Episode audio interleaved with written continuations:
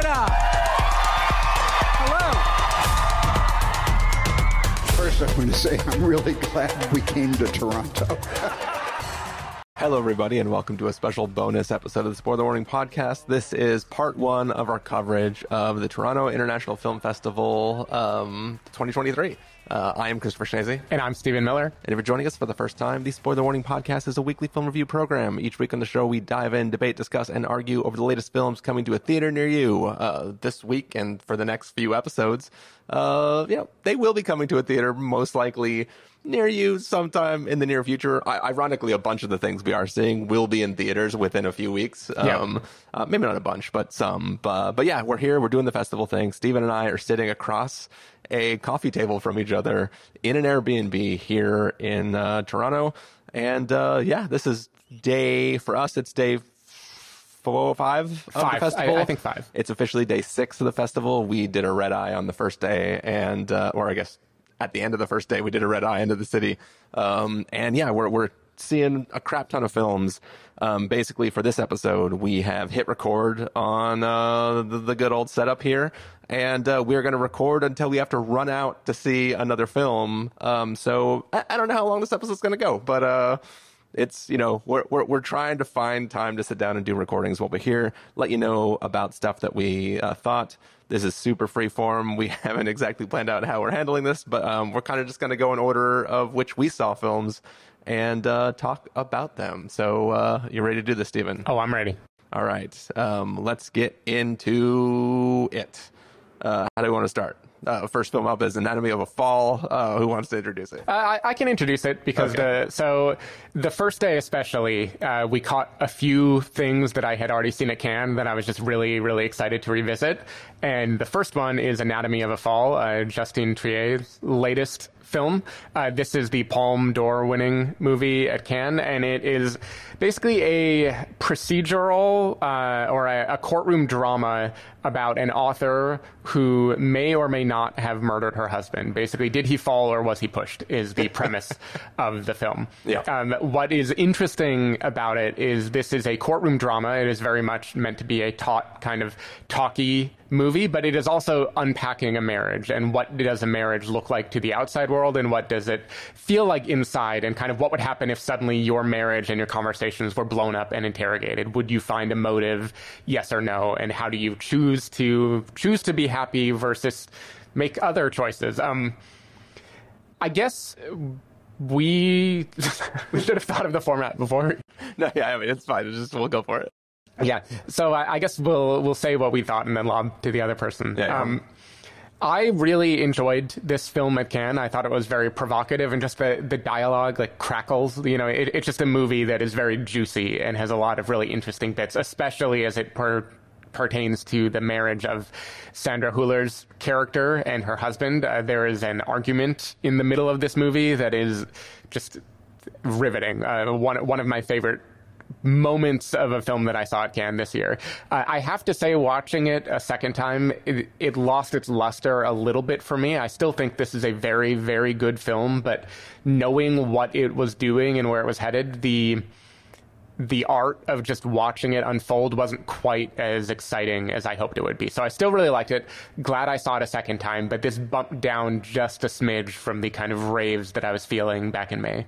Yeah, I, I, I can see how it might have a little bit less of an impact given that this is a long argument that takes place over time and it's played in the context of a, you know, it's a secret recording basically where nobody, I mean, at least one party member during the argument knew that it was taking place, but we, the audience and the courtroom and the witnesses and the prosecution and the defense don't know what's on it really when it's being played.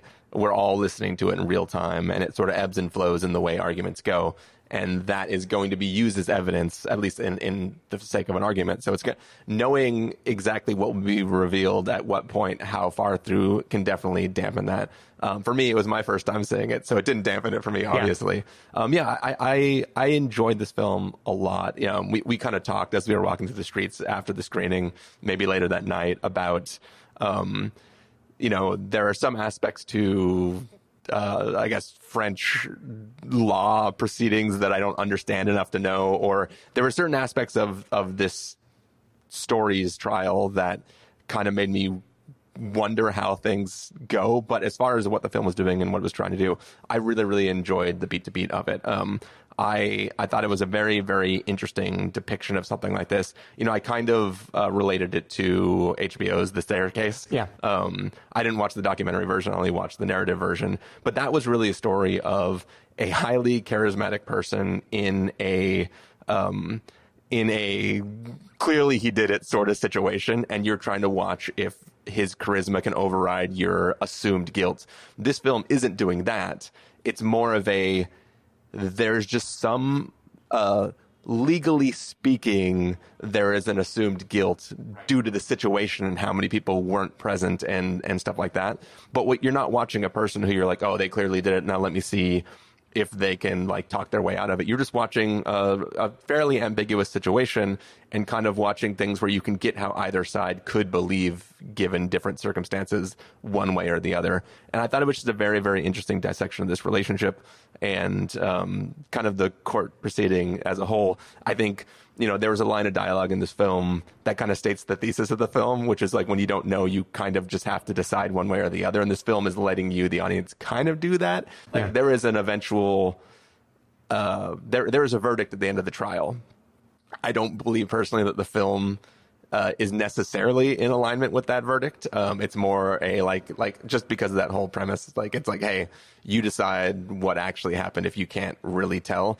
Um, so just you decide as you watched it. Definitely, and and there's something that it's playing with the whole way through, which is the kind of the nature of reality versus fiction and the stories we tell ourselves. And the, the person on trial is an author. And so not only does she have works of fiction that they can interrogate and ask how much is she borrowing from her real life, how much can we use this in the trial, but she can also weave narratives. She can make very compelling arguments with her husband, with the jury. She can turn things around and steer and control you. And the, the question is how much of this is honest and how much of this is the manipulation of someone who is really good at weaving narratives. And when you choose to believe? Are you succumbing to fiction? Are you being manipulated? Or is this just how we live as we build little worlds and we find yeah. ourselves in them? So it's playing with a lot of stuff and it, it, I have to assume there's some meta elements, not that Justine Triet's uh, husband was murdered or anything like that, but the idea she is someone who also makes films that have meta fictional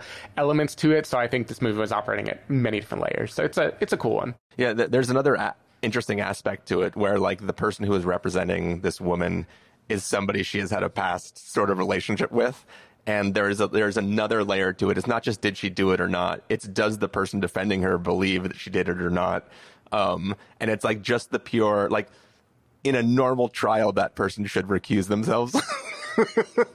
but I guess like it's you know it, it, there's an interesting uh, aspect to that as well that was kind of fun. There's also a clear answer to what animal he looks like. It's a meerkat. um, but uh, yeah, so uh, that was Anatomy of a Fall.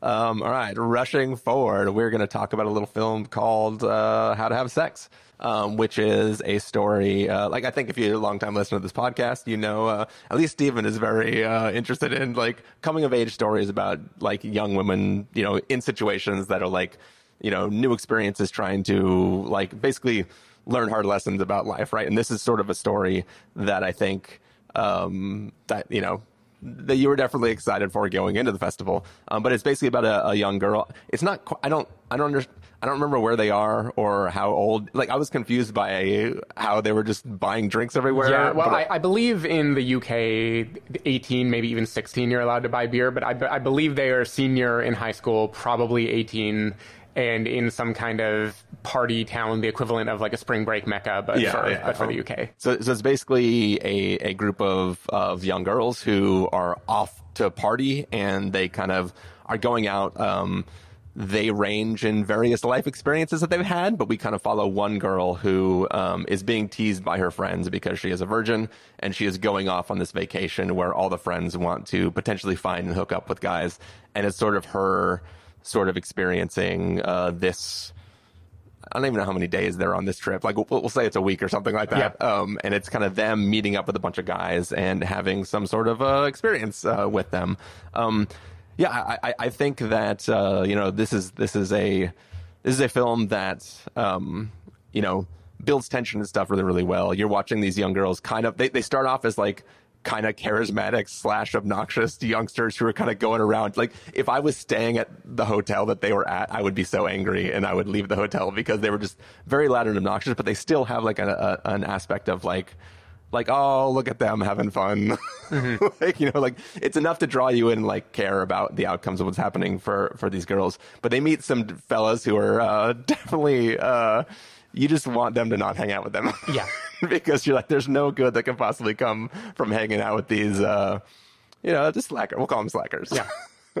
Um, but yeah you're, you're basically watching these girls who kind of all have their agenda for the trip and kind of have competing desires of what the outcomes are, potentially competing jealousies of what outcomes they might be achieving, and you're kind of just watching them go. And you know, I I think in the end, I I enjoyed the ride of this film, but when I walked away from it, it wasn't something that stood out. I, I know we talked a little bit comparatively about eighth grade, which you might be talking about when you get into your spiel, but it's kind of a thing where you know, for me, it didn't hit the highs of a story of a coming edge age tale like that. It was mostly like oh, a like, I know the beats this is gonna hit. I'm uncomfortable with them, but let's watch this ride, and at least there is some care between these characters, and you can see sort of the the drama between them that like works and all feels authentic and stuff like that. So I, I enjoyed it enough. It didn't really, it didn't blow me away. Um, I I have a feeling you liked it more than me, um, but uh, why don't you let the folks know if that's true. Yeah, uh, the, this is the kind of movie that I don't really want to spoil, even tonally, which is d- difficult because you, you, you kind of described that it hit the beats you were expecting it to hit. For me, I would say halfway through the movie, it very much surprised me in okay. the direction that it went. Uh, going into it, I assumed this was just going to be a kind of keenly observed coming of age story, and everything I heard out of TIFF or not TIFF, out of Cannes was making it sound like fun or identifiable or things like that. And it does have, there is fun to be had here. It is a very naturalistic looking picture of these three, I'm going to say girls, young women. Again, we don't know exactly how old they are, um, who are on spring break and they're making bad decisions the way one does at that age. You know, they're, they're, partying hard, drinking, waking up feeling sick every day. And much like uh, Andrea Arnold movies like uh, Fishbowl and American Honey, which I loved, uh, it is just depicting people behaving in very human ways. And at first, it feels like it's going to be a lot. You know, it's going to be overwhelming. And there's this tendency, at least I would have, to try to like if not judge the characters, at least watch them through like through my hands and be like, please don't make these decisions. But the movie has so much love for them and for their flaws and the way that they relate to each other. I found it like completely charming and captivating in its kind of opening presentation of these these girls. And then when the guys are brought into the picture, there is this hint of a threat, you know, when, when you have a lot of people together partying hard every night, especially in a very hookup obsessed culture that is ripe for disaster. And I think the yeah. movie, I, I, just think it does a really, really, really good job of walking that tightrope of being being realistic and being the the threat is real and there's a lot of real feelings that come from this movie that that can be hard to watch.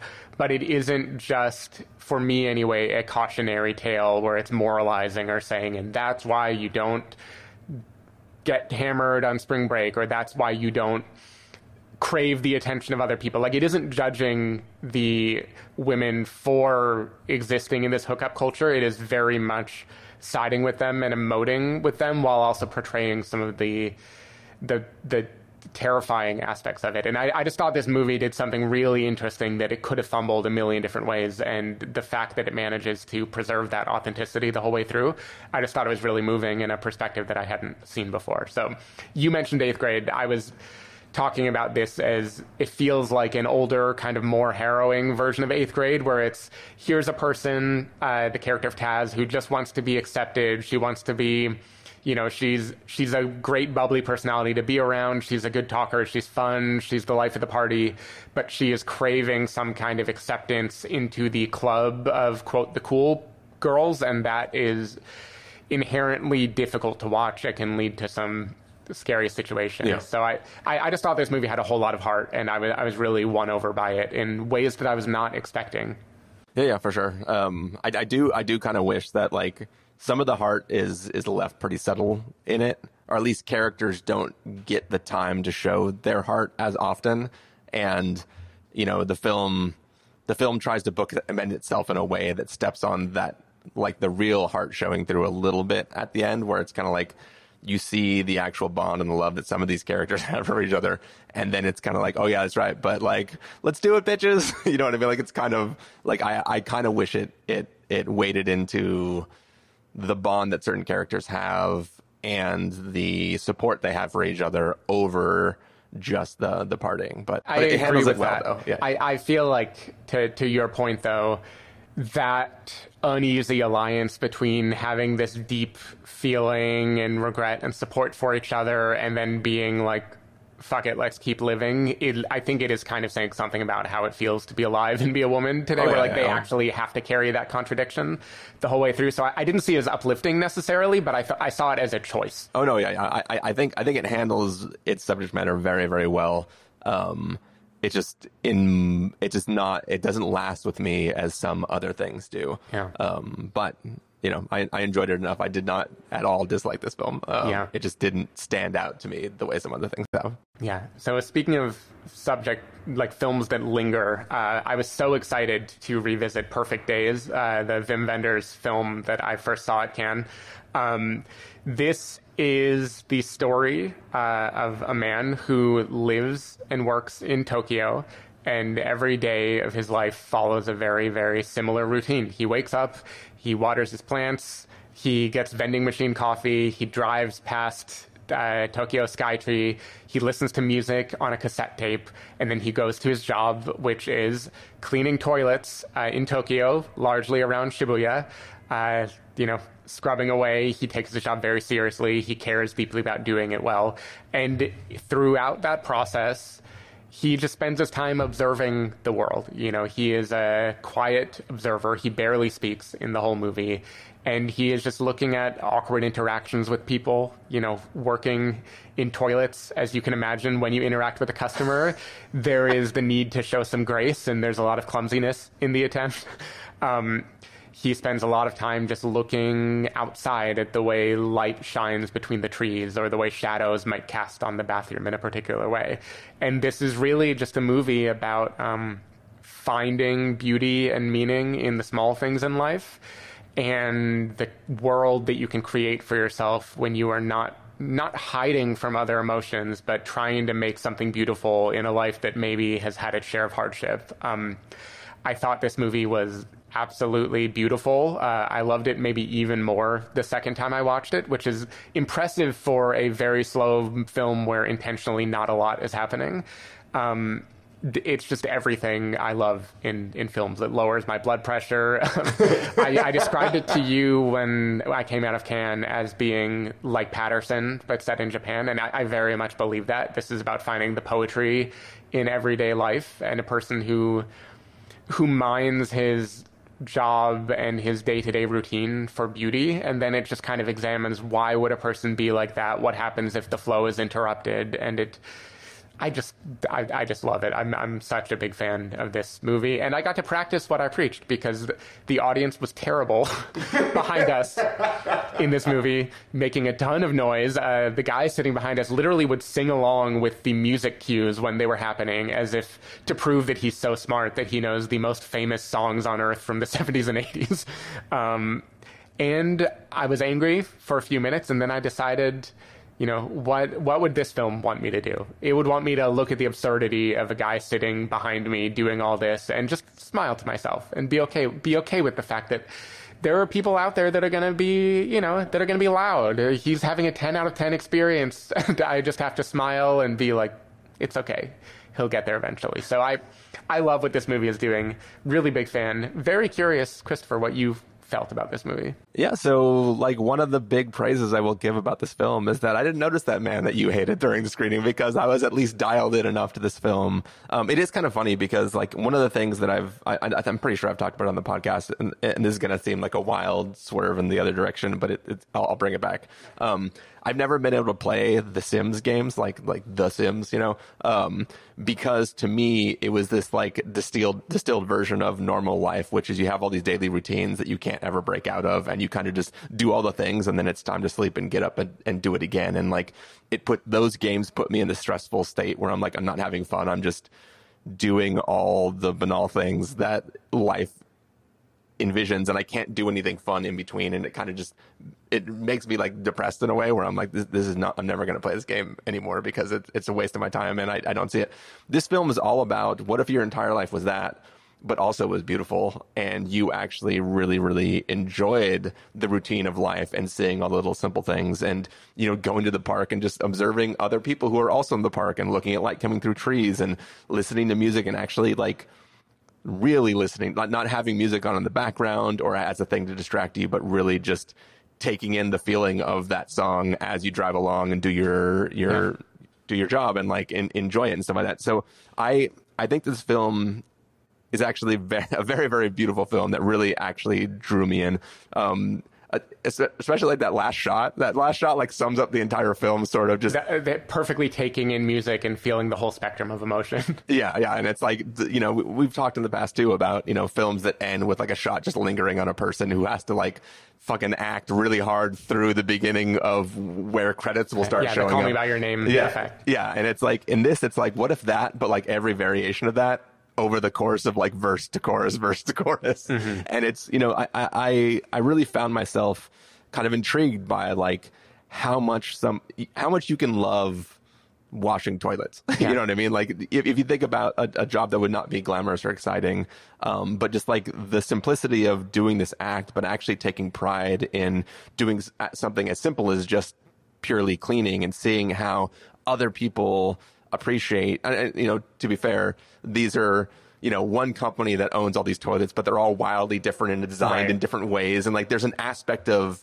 of architectural design that is is put in these Tokyo toilets that are that are exciting and, and, and interesting on their own. Like a person visiting for the first time will be like, "Oh, that toilet was that was kind of a cool toilet." But like really having pride in something that you do and spending time, even if it's just like you know at the end of recording this podcast, if we, you know, gather up our cables and stuff, there shouldn't be anything in there, but there is some beauty in the way the cables coil around each other. Yeah. You know, like they're, they're, the, this film is really just about like you know, almost quite literally stopping and smelling the roses. You know what I mean? Like taking a chance to really just breathe in your environment and recognize the beauty in it and see other people and see, you know, you encounter a person, you see them, um, you know, maybe you see uh, an asshole who drunkenly talks through a film like every screening here at sure. at, uh, at TIFF. Um, but maybe you don't know what their day was like. Maybe something horrible happened to them right before they came to the screening, and that's why they're drunk now and being an asshole. You know, like this is this is a film really about kind of like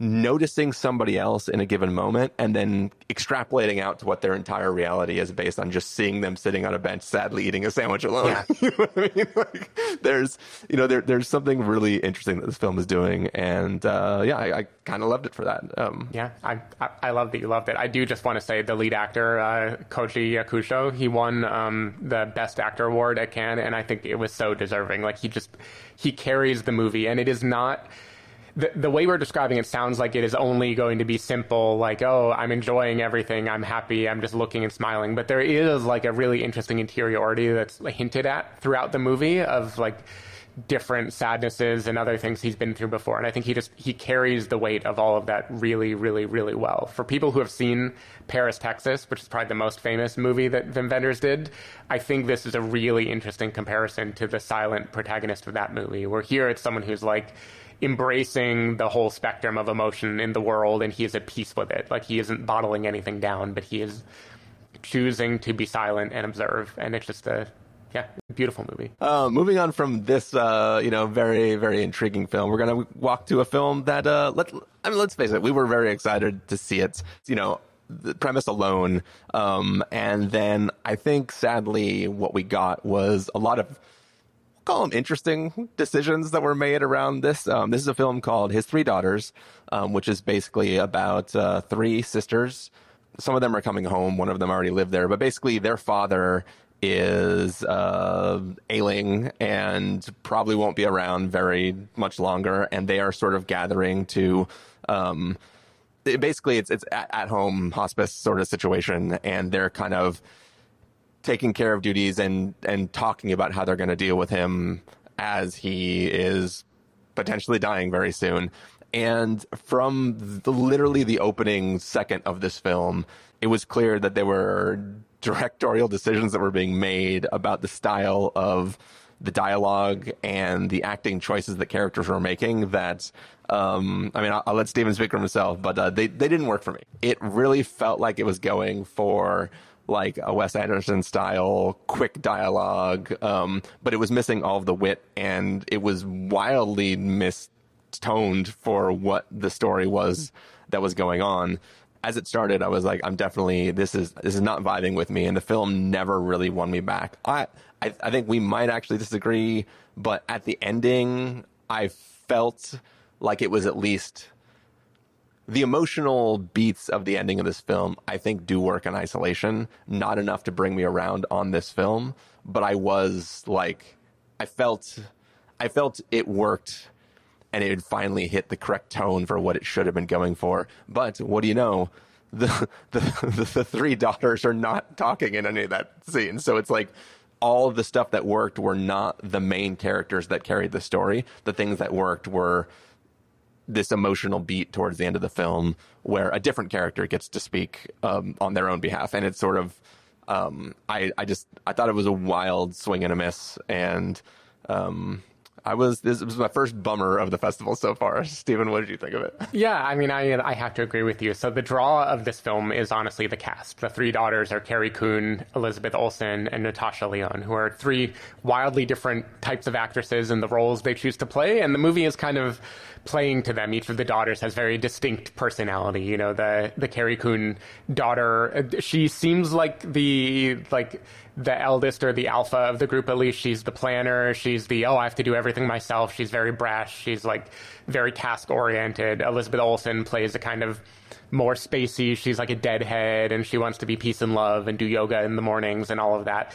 And then Natasha Lyonne, of course, plays a Natasha Lyonne character.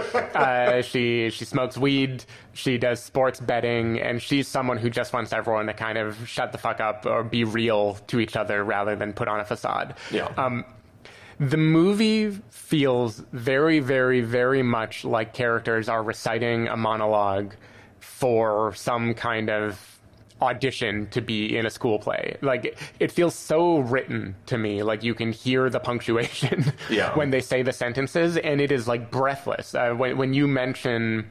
Uh, Wes Anderson. It's because characters are delivering dialogue like Jason Schwartzman yeah, in yeah. Asteroid City or something. They are breathlessly saying things before a normal human being could possibly have actually decided what they wanted to say. Um, at first, I was hoping this was all intentional as a way of trying to subvert it. Like the daughters are performing grief to each other, they're going through the motions, they're saying the thing they believe you are meant to say when your father is dying. And I was hoping there would be a kind of turnaround moment where the movie would open up and just the beating heart would come out and it would let go of all that facade. But it, it doesn't really. Um, yeah.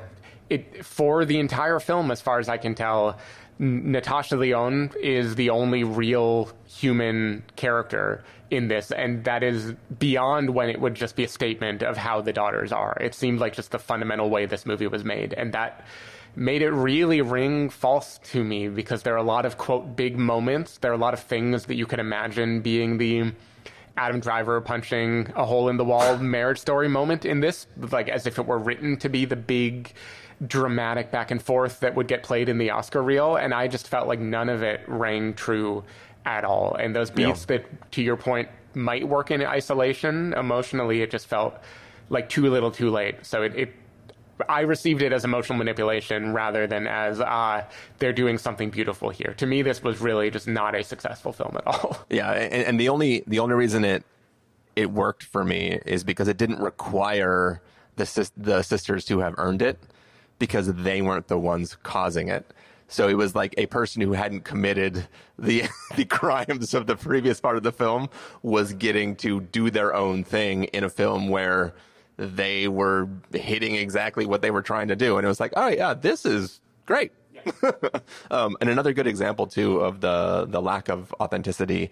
Um, it, you know, it is a trope that young girl, like if you grow up with really really close sisters, you kind of have your own language. You you have ways of talking that other people have no idea what you're talking about because you have this special bond that you sort of you know. Sometimes it's it's just like you know twins. Sometimes it's just girls all around the same age. Um, but there's like several parts of this film where they talk to each other in this made up language, but there's no like we are trying to avoid letting somebody know what we're communicating. It's like people are in the other room and they just go and they're like, yep. I'm gonna and you're like, I, I, I get what you're doing. They have their own language, but why? It doesn't feel natural. It feels like, hey, you know how like sisters who grew up really close to each other have their own language. Here's them doing their own language, and it just kind of, it just didn't feel real at all to me. But it's like I knew exactly the trope it was trying to go for, but I was like, why? Why this feels so hundred weird? percent. Stru- structurally and on the page, I can kind of get why this might have seemed like a home run, but I just don't think it came together at all. Like, if you believed all of it, those moments could be beautiful, but you don't. At least I didn't believe them, and that hurt the film a lot. And that's the thing is, you just make different acting choices, and this film is pretty decent. Yeah. you know what I mean? Like it's it's it's such a conscious choice to make it be this way, and that didn't work at all for me. And it's like that's the thing where it's like, wow, I could like literally don't change the script at all, just change the directing choices and like the notes you're giving to your actors, and your film is fine. Which just sounds like me being an asshole now, but but you know, hey, that's just that's just the way I feel. Yeah. All right. So, uh, moving on to the next film uh, that we saw, I am going to butcher French pronunci- pronunciations. wow, I'm going to butcher English pronunciations apparently. Uh, but this is uh, Les Indésirables from uh, Ladj Ly. Uh, this is a follow-up to Les Miserables, which came out in 2019, I believe, maybe 2018. Uh, it, it was a Cannes premiere, and that story, that original one, Les Miserables, was this kind of powder keg type of film. It was about police brutality in a largely African immigrant suburb of, uh, I believe it's meant to be a suburb of Paris, but it's somewhere in France for sure. Yeah. Um, and that film was all about how an act of police brutality could eventually snowball into a full on riot. And that film really ended with this kind of incendiary challenge to the audience of rise up and fight. You know, this was it, was an outcry of anger. And so I was really really really excited for this movie to see what is this director going to do next. You know, he made the challenge, he did the battle cry. Now this felt like the the Wire's attempt to like now let's zoom out and look at the whole structure. This movie is looking at again a very similar uh, neighborhood. Uh, you know, in particular, it feels like the same building. It Like, might be the same building.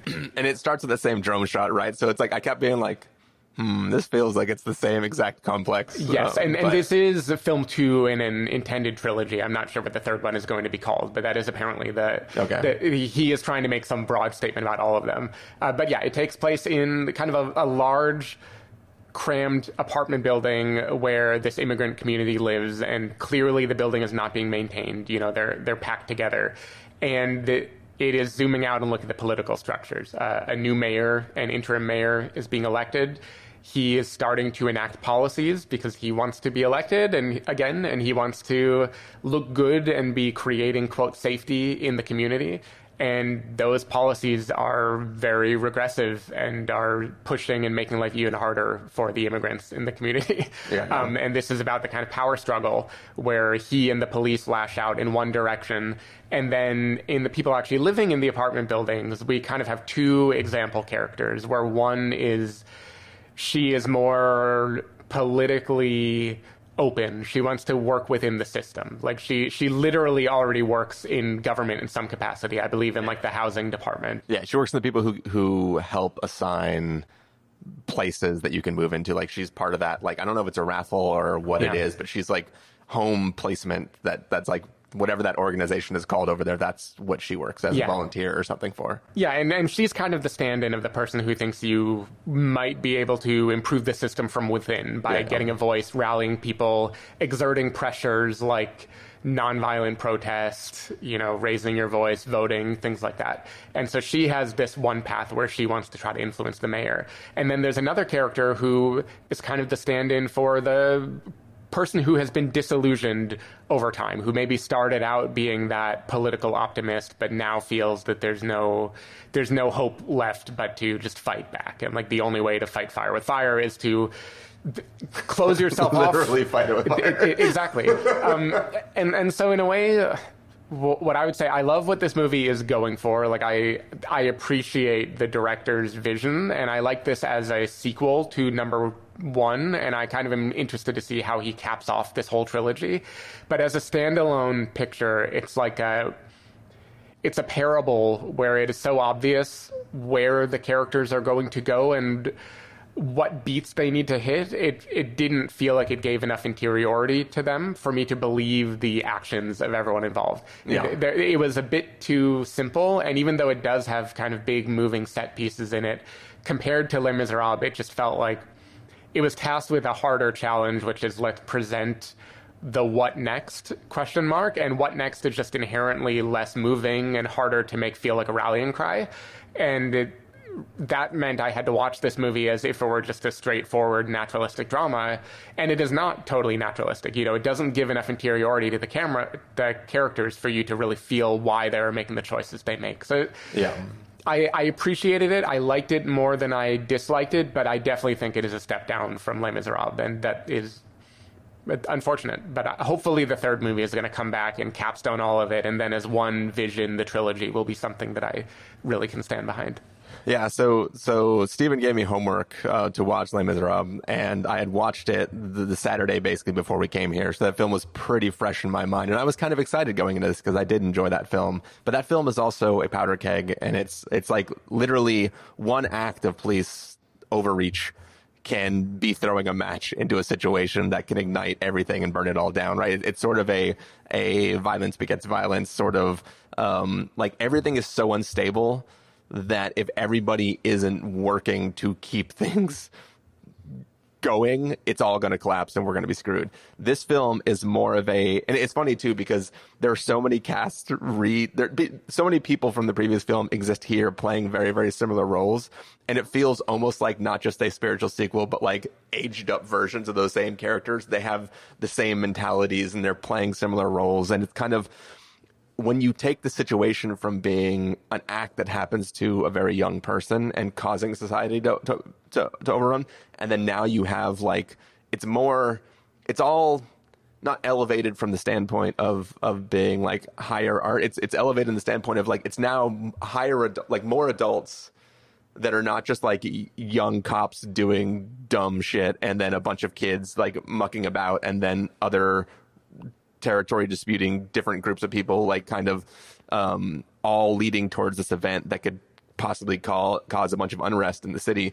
It's like a bunch of bureaucratic stuff, and it's kind of trying to look from this is what it this is how it is in the streets in the previous film, and this is how the bureaucratic system is now, and it's like that is inherently less interesting. Like it's it's more face value. It's more like yeah, this is clearly bad. This interim guy is an asshole and he's doing stuff that's bad but it's like there's not there's no nuance there and there's no there isn't a lit match slowly burning towards a, like this fuse that's burning towards an explosion that's going to happen. It's like okay like i'm sure something's going to go down at this end, end of this film but it doesn't feel like a constant worry of dread that is building. And i think that overall this film feels more more heady i guess Yeah.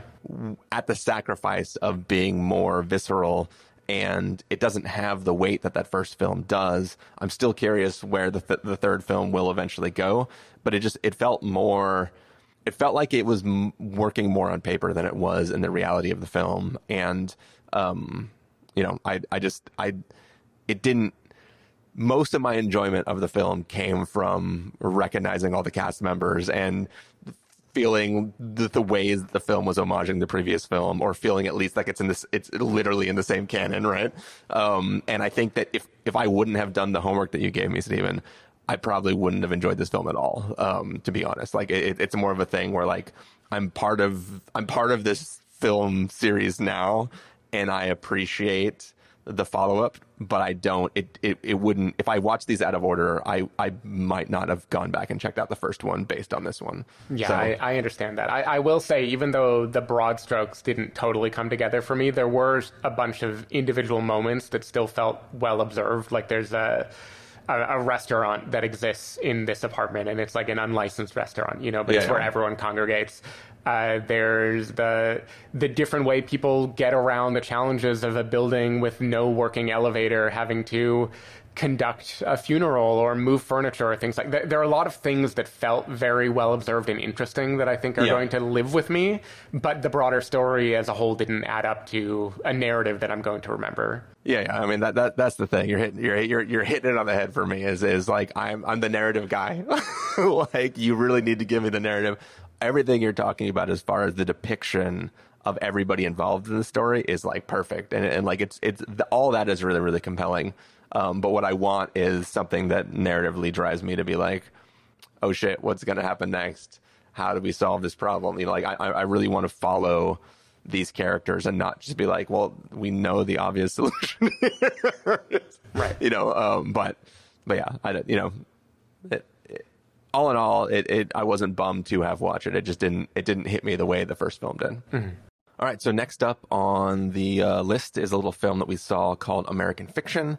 Um, American Fiction stars Jeffrey Wright, and basically he is playing a a uh, a black professor and author who has been becoming a little disgruntled by the fact that nobody is buying, no publishers are buying his books, and uh, becoming even more disgruntled when he sees that a lot of these publishers, especially white publishers, are in this uh, mode where they're trying to buy um, I guess for lack of a better phrase, blacker and blacker books, or at least books that the black publisher or the white publishers feel are representative of uh, what they think black authors should be.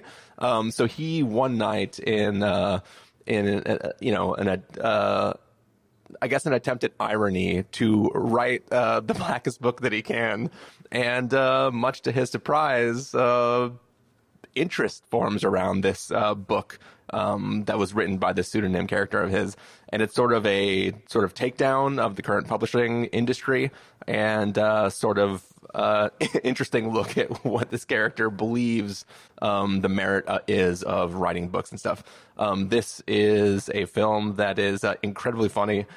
Um, I had a great time watching it. Um, I think it's a it's a big crowd pleaser, um, but it's also like surprisingly like emotionally poignant. Like you know, there is the takedown of um, the current publishing industry and stuff like that. That whole satire is there, but it's also like has this huge emotional heart to it. This is a film. You know, at the festival, we've seen a number of films that involve um, you know family tragedy, uh, involve romantic entanglements, and this film kind of in a way blows most of those out of the out of the water. There is a there is a scene in this film that involves the reading of a uh, I, I guess, guess it's an obituary. It's like sort of a you know a statement of somebody's passing, and Right. like th- that is it's almost played for a joke, but like in that moment, you find out more about this character than we have in many other films that we've seen, and I, and I just found that like the highs and the lows emotionally of this film are so much stronger than most of the stuff we've ever seen. Plus, it is just, I mean, you know, never gonna not enjoy taking the piss out of white people. he says as a white person podcasting on a podcast full of white people. Um, but it, it's like it's it's incredibly funny, um, nice biting sat- satire. Performances are amazing, and uh, you know it, it's it's uh, a really really fun time. And you know I didn't know what to expect going into it. I was optimistic it was going to be fun, and I was kind of blown away from the minute it started. Um, so yeah, Stephen, what did you think of American Fiction? Yeah, I adored American Fiction. I thought it was great. It is like like you said, a totally biting satire. It has some very big funny moments, but it also it's the kind of movie that I love seeing with an audience and also feel deeply uncomfortable seeing with an audience because there are laughs here. Like it, it is it is making a mockery of the appetite white audiences in America have for what at least the character of Monk Ellison sees as like reductive stories about black trauma, things that flatten, things that are oversimplifying and overly moralistic and quote authentic or quote raw. And that is a tightrope dance and the risk that audiences are going to be laughing for quote the wrong reasons Yeah. or not seeing themselves being implicated in the thing they're laughing at it is both so strong and also part of the thrill of watching this movie is like how incendiary and fucking with the audience it is the the whole way through. I think I think what really makes this movie interesting is it is very clearly a satire. It is very clearly stems from a cynical look at like a certain appetite again that white American readers and movie watchers have. Uh, this is based on a book from 2001. I'm not sure how much has been updated to make it feel relevant to the 2020s, but it feels like remarkably of this moment Yeah. in terms of what it is making fun of. But it is also kind of looping back and telling the story of this d- neurotic guy played by Jeffrey Wright, who he can see the machinery at play. He can see how people write these quote best selling books. He thinks he knows how to do it. He thinks he knows how to phone it in. And because he sees how the machinery works, he thinks it's all bullshit. And I don't think the movie is saying he is right. It does some interesting things to also say like, him living this life where he is like too cool for school and cynically dismissing everything else, that's also flattening of the whole of human experience. And that also isn't being open and authentic either. And it, it's just doing something really interesting where it really feels like an author and a filmmaker collectively wrestling in a movie and inviting you to wrestle with them and go through this kind of roller coaster. Um, Issa Rae plays an author that is both the subject of his kind of ire, or at least his cynicism at the beginning of the movie, Yeah. and also gets to be fleshed out and have more nuanced, more interesting thoughts and feelings. There's a, a girlfriend character of romantic entanglement who also enjoys both the kind of stuff that Monk writes and also enjoys these kind of popular things that he's dismissed out of hand, even though he himself admits he's never read them. So it, I, I just thought this movie was doing so much interesting stuff where it is like, you know, Sorry to Bother You is a movie that was referenced in the Q&A that I was definitely thinking of. This is almost the upside down Sorry to Bother You, right? Rather than making fun of someone who can do the quote white voice, this is a movie making fun of white audiences' appetites for a phoned in, flattened down version of what they think the black voice is. Yeah. But it, it just is also like a, I'm a sucker for movies about getting caught in your own head and kind of the perils of being overly neurotic and overthinking yourself out of relationships and out of love and empathy. And I think that to your point, the movie does the empathy thing well too. It does the personal family life. It shows the like kind of gallows humor that he and his family trade in that maybe it's both heartwarming and also an example of his aversion to certain kinds of sentiment, which doesn't Yeah. make the sentiment bad. It's just not who he is. And I, don't, I, I just love this movie. I thought it was so, so, so clever. And, um, I loved feeling uncomfortable in an audience and just like Yeah. feeling like everyone is going through this ride together. So this was one of my highlights of the festival for sure. Yeah, yeah, it, it was great. And like going back to some of those emotional beats too, like uh, you know, there there is a scene in this film where somebody finds out that that they were proposed to, or, or I guess uh, somebody else finds out that a person who was talking to them was proposed to, and like. We know nothing about the history of any of these characters, but it still made me tear up just the joy that character was expressing in the moment of like, like, hey, this is happening now, and every like everybody's genuinely like genuine happiness for that person was like, how is this film that it, maybe I, did we see it around we saw it around the time that we saw his three daughters right? I think so, yeah, same day. yeah because I don't, I don't know if it's like thing where it's like just in opposition to a film like that the authenticity of it rings true so much. But it's like i found myself really invested in who these characters were. And even like seeing like jeffrey wright's character of like he has a view of the world and he's angry about that.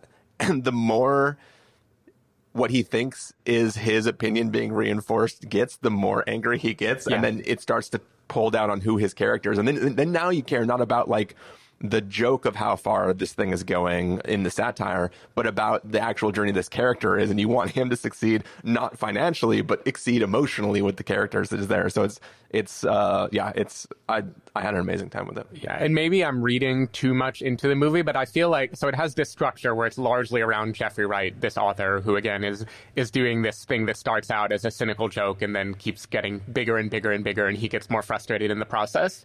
And then in the periphery are all of these stories that could be seen as the kind of like simple, heartwarming stories that he is rebelling against, right? There's like Yeah.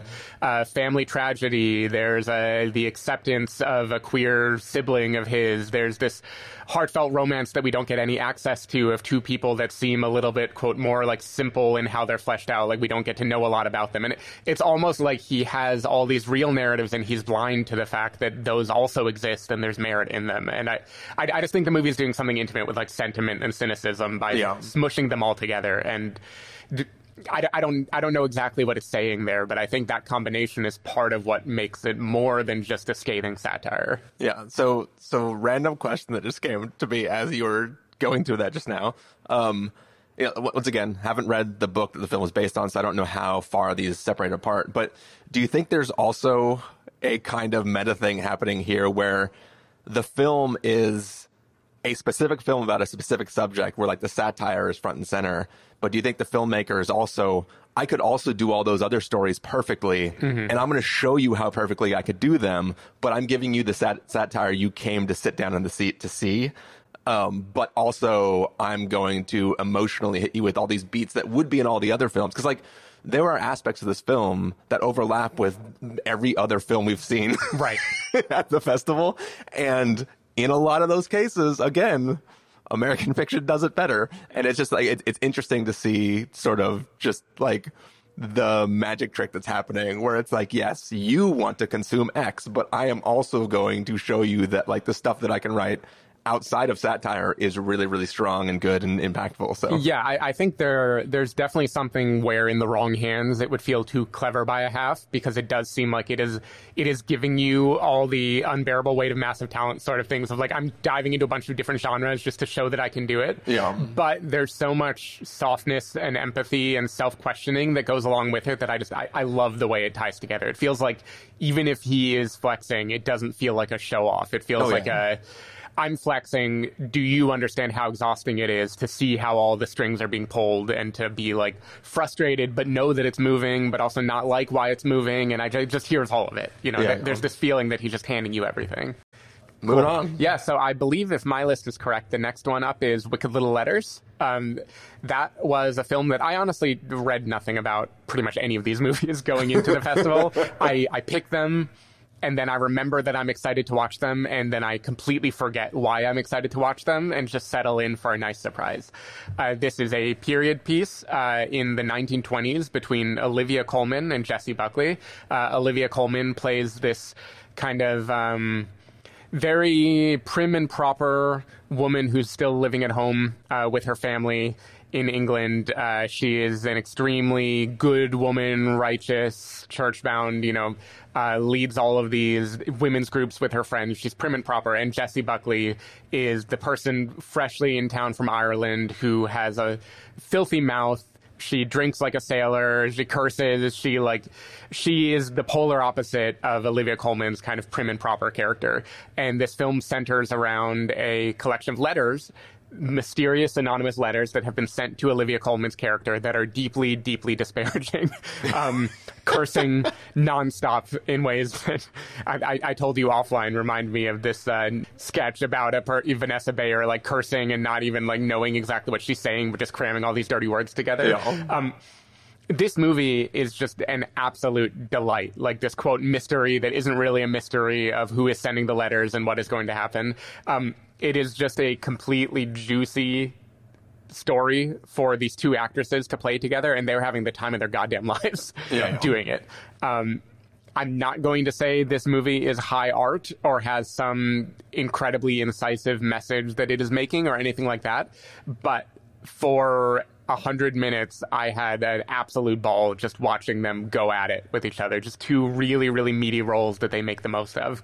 Uh, it's a fun crowd pleaser. The audience was hooting and hollering the whole time. The Q and A was fun afterwards. It- It's the kind of movie that I don't know if I would have watched if I were not at a festival where Yeah. it is playing. But I am super glad that I did, just for the kind of big shit-eating grin that I left the theater with.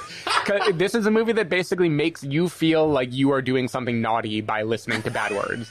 And in a world where we curse constantly, it is kind of amazing that the movie it puts you in that mindset of a prim and proper time and place where women at least weren't allowed to speak this way, and then makes it feel so daring and fun and silly when they get to burst out of their shell that it, I, I don't know, I, I, I just really enjoyed what this movie was doing, even if at the end of the day it is quite light fare. Yeah, yeah. Um, I, I, think when when you know looking through all the films that are playing at the festival, I saw this and I immediately thought like female Banshees of Inisherin. Oh yeah, um, and that's kind of why I was interested in in checking it out. Um, I didn't you know dive too deep into what the actual story behind the story was, um, but I was excited for it. And yeah, I, I, think you get exactly what you're expecting from this. Um, two amazingly talented uh, actors playing off each other and and just having an amazing time. And uh, yeah, it's it's a really really fun film. Um, and it's it's yeah, like as you said, like that skit. It's it's about it feels like somebody who doesn't know how to curse, cursing in all the things that they think really bad cursing is. Um, and then you know another character who does curse, maybe uh, potentially being in trouble. Uh, you know, and, and, it's kind of like it's it's it's really really fun. Um, yeah, it, it's just an amazing time. And like you said, it, it's it's already fleeting in my head, right? Like it's already partially gone. But when you're sitting there in a theater watching that happen with a crowd of people who are all responding in the exact same way and enjoying it, I'm sure there was somebody in that theater who was like, "Oh, let's go sit down and see what what's happening in the theater." um, somebody definitely had problems with that film. Uh, like somebody in that crowd, you know, an older woman, like, sure. like just like someone's someone's someone's really nice grandmother was just like sitting in the back, getting ready to see her favorite actor in the world, and then just got like completely shocked and had to, you know, wander her way out of the theater. But for everyone else, it was an amazing time. And uh, yeah, people should check this out when it comes out the theaters, which I'm sure it will be. yeah, I'm sure. All right, now we are moving on to a little film called Great Absence, uh, which is a story of a young man and his estranged father, and he is sort of uh, getting it, it, it, basically his his father was starting to go through uh, essentially dementia, I guess, and um, it, it's sort of a like um, the father was living in sort of like a um, a like machinist or a memento sort of situation where like everything was getting written down right. constantly and referencing it, and the kid is sort of getting to know his estranged father through the notes the father was leaving himself to figure out how to kind of survive in the world. Um, I am going to pass this along to Stephen um, to, to talk more about it. I don't have anything really negative to to say about the film. It's just more of a film that like I was I was watching and following along, but it wasn't it wasn't fully gripping me in the moment. Um, so I don't have a lot of things to say about it. But Stephen, do you want to talk more about Great Absence? Yeah, sure. It's hard to speak much to the plot of Great Absence because this is very much a moody tone poem of a of a movie. It isn't so much a kind of plotty work where there's some grand reveal that you get to in the end. Though there are some emotional reveals, but really what yeah. this movie is about is an an estranged son visiting his father now that his father's memory is no longer there and kind of putting together the pieces of what was his father's life? Like, who was this man that he barely knows now? How can I understand the good and the bad of him? And then just kind of the the hole left behind when someone is not a part of your life and like realizing that you can never fully understand them. Um, it, it's a movie that I thought was rather beautiful in moments. Like I think I think it's really lovely. It's slow moving. It has some really nice emotional uh, voiceover moments in particular in what I thought was going to be the end of the film. Um, but it does outwear its welcome a little bit. This is like a two and a half hour film that I think could have easily been two hours and stuck the landing in terms of the emotions that it's that it's playing with. But I I enjoyed it. I thought it just was visually really lovely. I thought the emotions were really strong in the movie. But at the end of the day, it is a slow cinema type of thing. It isn't something that left a long impression on me, at least in terms of plot or character growth. Yeah, yeah, and and two, this is one of the things that for the festival they did have a trailer for, and I did watch the trailer for it, and I was thinking like. I don't know if I'm going to vibe with this film, but it, the trailer looks beautiful, and like the film executes on that for sure. Um, yeah. I just didn't fully connect with with it, it as a whole. Yeah, it's also it, it's very much a film that lives in negative space. Like it isn't showing you the big emotional moments. It's letting silence do the talking and letting Yeah. you kind of infer what the son is thinking through and how the past he had with his father was and why it's meaningful for him to watch these things. And that is something that I admire on like a tonal level, but it can make it a little bit harder to get pulled in. Uh, but still, I was happy that I watched this. It's something that at least uh, in terms of the emotions that it brought out, it will live with me for a while. But the plot, honestly, is already starting to leave. um, the next film in the list uh, is a little movie called Daddio. Uh, this is a two-hander, like quite literally, there are only two speaking roles in the movie, uh, and they are Dakota Johnson and Sean Penn. Uh, Dakota Johnson plays a woman who is landing at JFK and hailing a taxi to go home to Manhattan in Midtown, and Sean Penn plays the taxi driver that picks her up. Uh, this is a film that is all conversation. It is quote near real time. That is at least the intention of the film. It basically flows the way that a long cab ride home, part of it being stuck in traffic, would flow. And it's just these two very different people, you know, different places in their life, different types of human beings, having a moment of conversation. Um, they talk about life, they talk about sex, they talk about some of the joys they've had. They kind of up the ante with each other to get them to slowly reveal more and more to one another. And I thought it is very impressive that this movie works um, at all. It it is the sort of thing that there are precedents. You know, My Dinner with Andre, the Before movies. There are definitely movies that can make it a full length, just having a conversation. But it's really, really hard to do. And to this film's credit, especially to the two stars, they make it captivating. They make you always engaged with what they're doing, and the way they slowly reveal more and more pieces of themselves is really, really well done. I admired it a lot. I wanted it to have something deeper to say in all that revelation, and I feel like it kind of circled the same themes over and over again without ever really mining for more. So I, I think my expectations were a little bit too high once I realized how good it had the potential to be. Yeah. Um, I'm still very glad that I saw it. I still definitely recommend this to anyone, but I, I feel like these two actors especially could have done something incredible, and instead I got something that felt very true to life in terms of the way two people reveal each other to each other, but it didn't it didn't quite hit the highs or the depth that I that I wanted it to hit. But I think you loved this movie more than I did. I I mean, yeah, I, I definitely loved it more than you, you did. Um, I, I love this film a lot, and I think you know the films that you're comparing it to, the films that are in this genre of two people meeting and having these long, prolonged conversations that seemingly are the only thing that the film is centered around. Um, one of the things that makes those two things different, or these and those other films, is those other films are characters coming together for an interest in coming together, right? Those are two people who meet, and now this is them sort of figuring out what their chemistry is mm-hmm. together.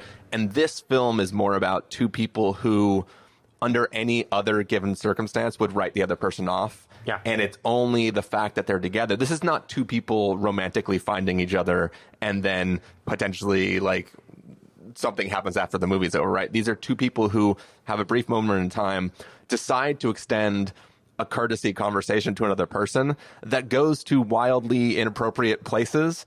And at every time it takes one of those turns, the one of the two people could decide to disconnect and move away. But because they're for, you know, this is this is more like a stuck in an elevator sort of Right. film, right? You know, it just happens to be that one of the people is driving that elevator.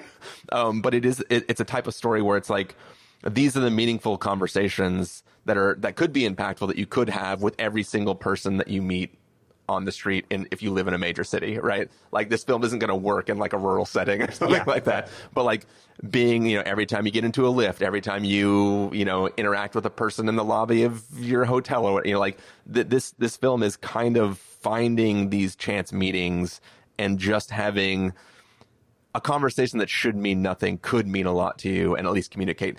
Do, do all the characters like the longer the time goes on from the end of this film to whatever their life becomes, they will let go of and loosen up. It's not, it's not like their life was actually changed necessarily, but they do have like the night means something to both people, and I really like what it's doing there. The conversation isn't always insightful, um, but the interaction between these two people is insightful and just two people realizing that the other person cares enough to entertain the idea of having the conversation has its own kind of beauty and interesting thing there. Um, and just the performances are great. Like Yeah. it, it's this is you know it's a different kind of funny than Wicked Little Letters, but it is almost as strong in moments. Like both uh, actors are showing their range of like these characters that they're playing, and it, it's like I, I I just I found it a really really impressive feat, um, and I just you know I was I was drawn in and kind of in love with both characters in this film um, in different ways, but like you know it, it it was it was a great time for me. Now to another film, which uh, you know is also about big city living, um, and that is a little film called Concrete Utopia, which is basically a film about uh, living in uh, these these these giant like company owned skyscrapers uh, in in Korea, and you know some like giant disaster happens as this film is starting, and kind of all of Korea is, is reduced to rubble. It's basically like a Roland Emmerich film at the very start of this film. And then what we're watching is there is one remaining sort of half of a high rise building where people can live. And this concrete utopia is sort of the what happens when the people, the, the, the residents of this one last standing building decide to build their own little like system of government, I guess, that rules who's allowed to live in or outside of this apartment. And uh, it is, you know, I from the original image that and the description of what this film was supposed to be, it, it felt like it was supposed to be sort of documentary-ish. Um, and what we got was like a very, very modern film that was wildly different than what I was expecting. Um, it's it's it's kind of fun. It, Yeah. it, it's it's fun. It's silly. It is weird, and it's sort of just you know like what happens when you know a group of people. And obviously, this film has got all sorts of metaphors in there. Um, but yeah, I. I don't know that I liked it. I was entertained as hell by it.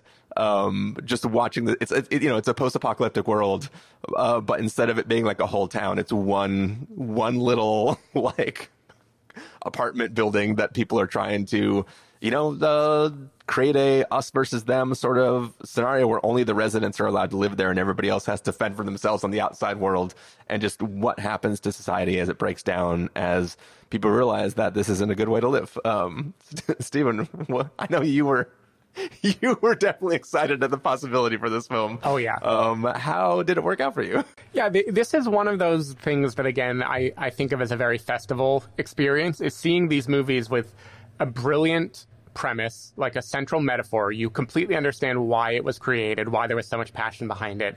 And there's definitely a joy that you feel just watching someone get their vision put to screen. You know, having that idea and being like, you fucking did it. You made a feature film out of this idea. The metaphor is out there now. It's ours now. And there's, there's a joy. There's a, you know, an excitement to it. And to this film's credit, it is never boring, right? It, it always continues to maintain the story, keeps upping the stakes. I, I enjoyed it well enough. I do feel like after the core idea, you know, this, um, this us versus them mentality, how, how quickly people turn into warring with each other and fighting for their own survival. Very much a triangle of sadness, third act type of thing, right? Yeah. it, it takes this idea where you're like, I get what you're doing. I totally see what you're doing. Now what? What are you, what are you going to do now that the core exists? And I feel like this movie didn't really do anything surprising with that core idea. It just kind of, it planted the seeds and then followed it along for a two hour semi actiony, semi sci fi mostly drama y movie. And it was fine. It was completely, completely fine. But when I compare it to like a Snowpiercer or something like that, th- clearly this is not in, in that tier of film. It's something where the central metaphor is something that will probably linger for a while, but that th- this feels like a short film that was turned into a feature without having a feature length worth of ideas and i'm i'm not sure what i would do to fill out a feature film and keep that central metaphor alive but f- for me this one just kind of it mostly fizzled or felt like repetitive after the first Yeah. 20 minutes or so. So, so I, I will say this: I kind of saw this film as leaning more into satire and humor, like mm. a dark humor, I guess, more than than uh, actual genuine drama. Like there are moments that were, you know, it's got the swelling music, but I interpreted it as ironic. Like I, I kind of, I like, I was not emotional once during this film. even when there were really like there are moments where you're supposed to be crying, but I, I interpreted it as ironic crying. Like this is the moment in the the film where you know these characters would be saying this, and, and like I never bought it as being real. I only bought it as being metaphorical, satirical, and all that kind of stuff. So it, it that could be a my calibration problem, um, but it but it definitely felt like it wasn't really trying to make you feel so much as like think at the start. And then it, it's almost like a thing where it sets up a premise where it knows you understand that the premise would never work in real life, and then you're just watching the fun of how they interpret how it would happen if somebody tried to actually do this in an apocalypse. Yeah. and it's kind of like the exercise is successful. It's just the film doesn't necessarily last with me, linger with me. And it's more of a film where like if you just like you know, if you were like, what, what is this film? Like, if, if it popped up on Netflix and it was like number two in, in five countries and you're like, all right, let me check this out. You watch them like, whoa, that was kind of fun. Oh yeah, this would this would crush it, and it seems like that's almost what it's aiming for. Yeah, is like yeah, the yeah. kind of movie that could be discovered on Netflix. And in that context, you would say, wow, this has like an incisive social point. It's like it, it's it's satirizing something in an interesting way. It's making me think. I get it. It's just when you're calibrated to I am watching a film at the Toronto Film Festival that has this premise, I there's just a lot of times when Yeah. characters are learning something that we already knew about or we implicitly understood, and it isn't like.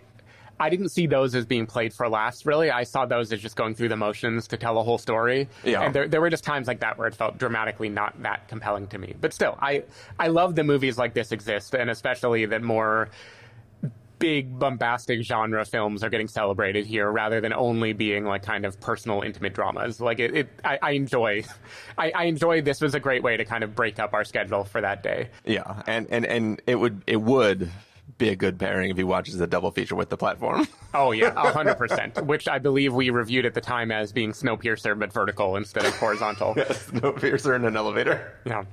Um, so the hard pivot to the last film that I think we'll be talking about today, uh, certainly the last film that we watched on that particular day, was something that I had seen before at Cannes.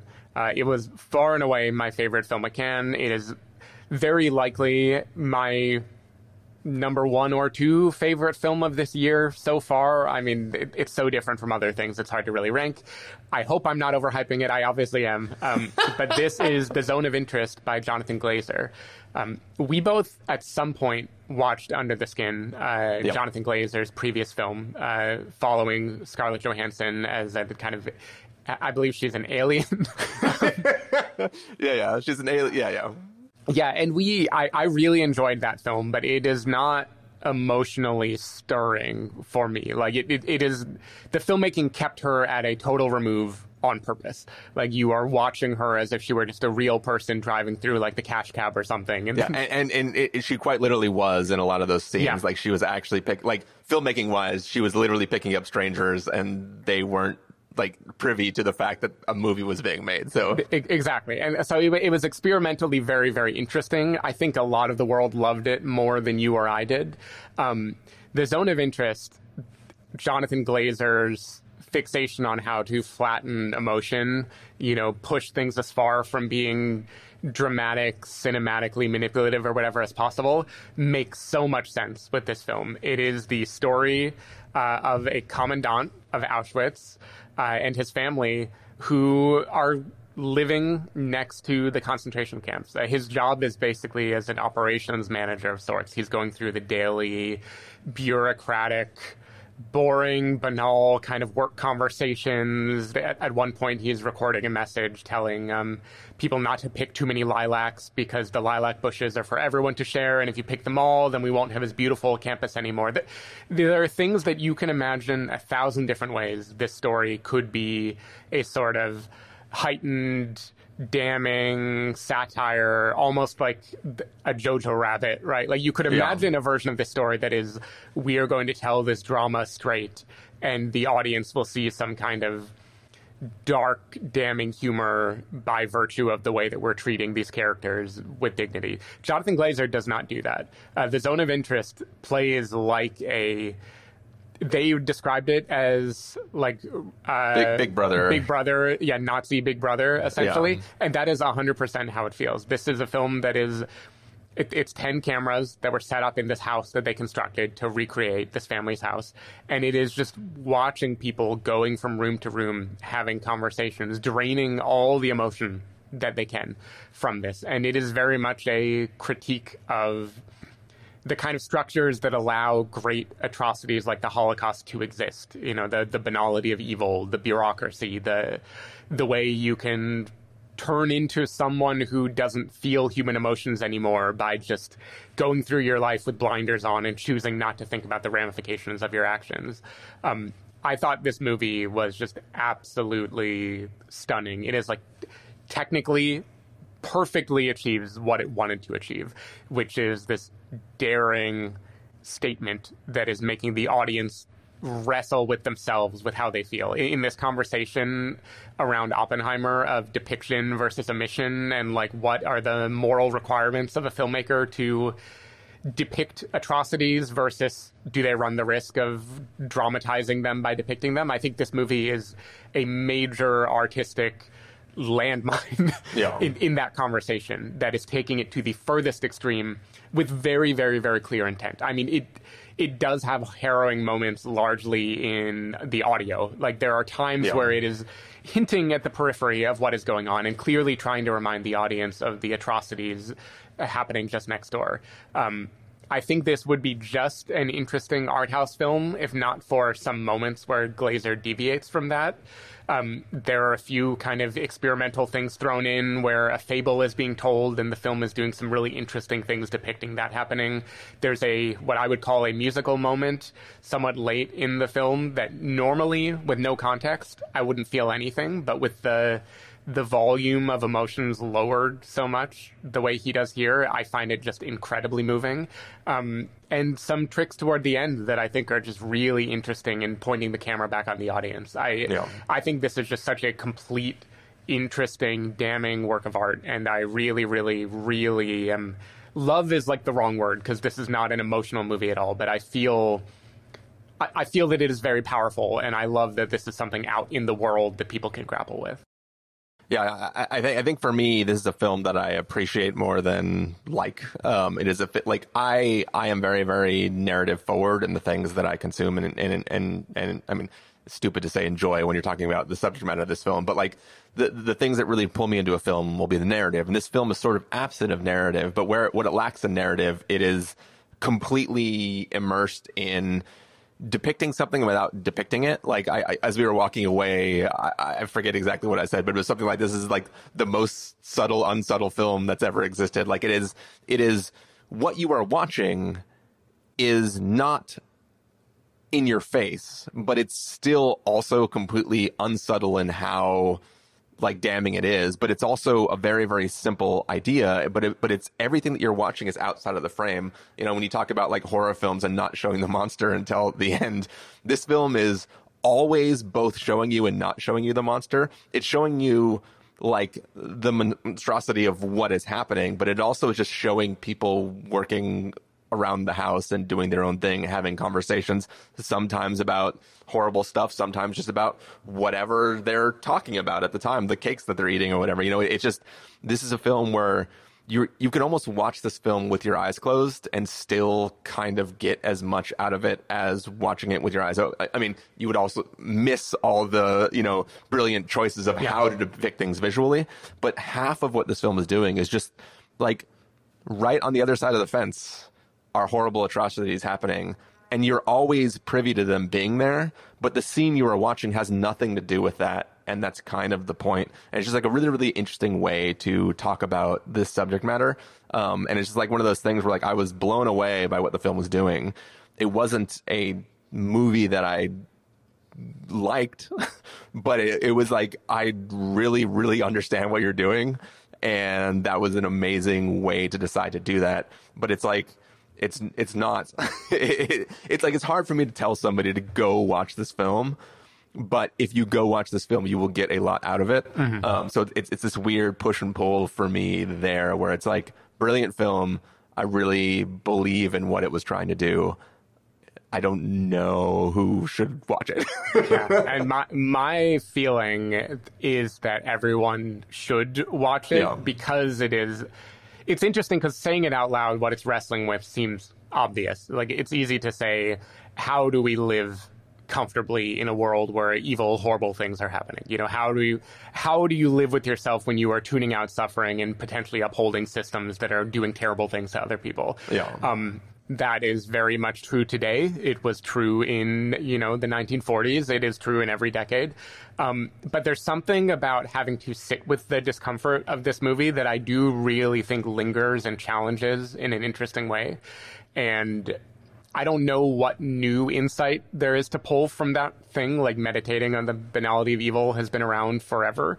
Um, but I, there's just something about this movie that I feel like is a bracing cold water in the face that is very interesting and important. And I think, I, I just think it's something that stirs something in you. And I think it's, it's something that I hope people will check out when it comes out, even though it is the furthest thing from the stand and cheer TIFF type movie that could possibly be premiering at this festival. Yeah. Uh, but anecdotally, like I was excited to watch this a second time because I wanted to know how it would land in the festival. I can. Yeah people were blown away by this movie, but Cannes is a little bit more artsy, provocative, you know, wanting things to make you uncomfortable. Yeah. yeah. Um, this movie, I felt like there was kind of a stunned silence around it in the TIFF crowd, and it seemed like people really, really, really went for it still. So it, yeah. anecdotally, it has the power to move and stun people, even if they are more of your quote typical moviegoer who want to stand up and cheer for something. Um, yeah. So I'm, I'm just excited for the conversations around this movie, and I think you know, you mentioned you could just listen to it without watching it, and I totally get what you're saying. I, yeah. But I think for as much as they claim that they're draining this movie of emotion, I think it looks amazing. Like the composition of this movie is incredibly striking and yeah. memorable and it feels like an old school Kubrick movie or something like 2001. It's like Alien almost, like Under the Skin. You know, it's making people into this strange robotic alien thing, and that I, I just think it's so fucking interesting. Yeah, yeah. And, and, you know the the comparison to Jojo Rabbit is, you know, obvious in theme, but also when you think about like what those two films are doing is Jojo Rabbit is is pointing at can you believe this type of thing was actually going on? But it's making a joke. It, it, it's it's it's taking a heightened reality to make a joke about a thing so that you can comment on the fact that this is like a reality that you know people participated in. This film is going around the other side of that and going into the actual mechanics and like what is what is what is doing your job well right when you are the person in charge of a concentration camp mm. like like what what what new technologies do you bring to the front like it, it's it's it's it's it's taking it to a place where you've even if you've thought a lot about it, you've probably never thought about it like this. Like what what would be the best manager of the horror. You know, like like it, it's it's it's very very interesting concept in depicting it uh, in this way, and it's like I was constantly being blown away by by just ideas it was putting forth on w- what these like these characters were doing and having these conversations about. You know, it's like it's almost like if you go back to Oppenheimer, like the dude who picked where to drop the bomb, it would be like, what if the whole movie was just following that guy 100%. and and or the boardrooms where those decisions yeah. are being made. Yeah, and it's like it's it, it's it's doing something really really compelling, um, and it's it's definitely a a really interesting thought exercise to like experience this film um, so yeah, I, I, that, that's that's one of the ways that I would recommend it. um, but yeah, so yeah, this is part one, as we said, of our coverage of TIFF 2023. Um, Stephen Miller, if people want to find you that week, where can they do that? If people want to find me, they can go to twitter.com slash sdavidmiller or sdavidmiller.com. People can find me at christopherinreallife.com or twitter.com slash christopherrl. You can find the podcast over at thespoilerwarning.com where you can get a bunch of the back episodes of the show. If you want to subscribe to the show, you can do so in Overcast, Apple Podcasts, or wherever podcasts are found. Let's see. If you want to know when the episodes go live, you can follow us at twitter.com slash spoiler warning, facebook.com slash the spoiler warning, or instagram.com slash the spoiler warning. If you want to get a hold of us directly, you can send an email to fans at thespoilerwarning.com, or you can use the contact form on our site. Music for this episode will probably be a jingle from a trailer for TIFF if I can find it. Um, so hopefully you are enjoying that playing right now. And uh, yes, we are about to head off to. Uh, go see a little film called Hitman. So uh, get ready for that in another two parts whenever we get to actually recording that. Um, but yeah, thanks for listening, everybody, and we will see you soon. Bye. Bye.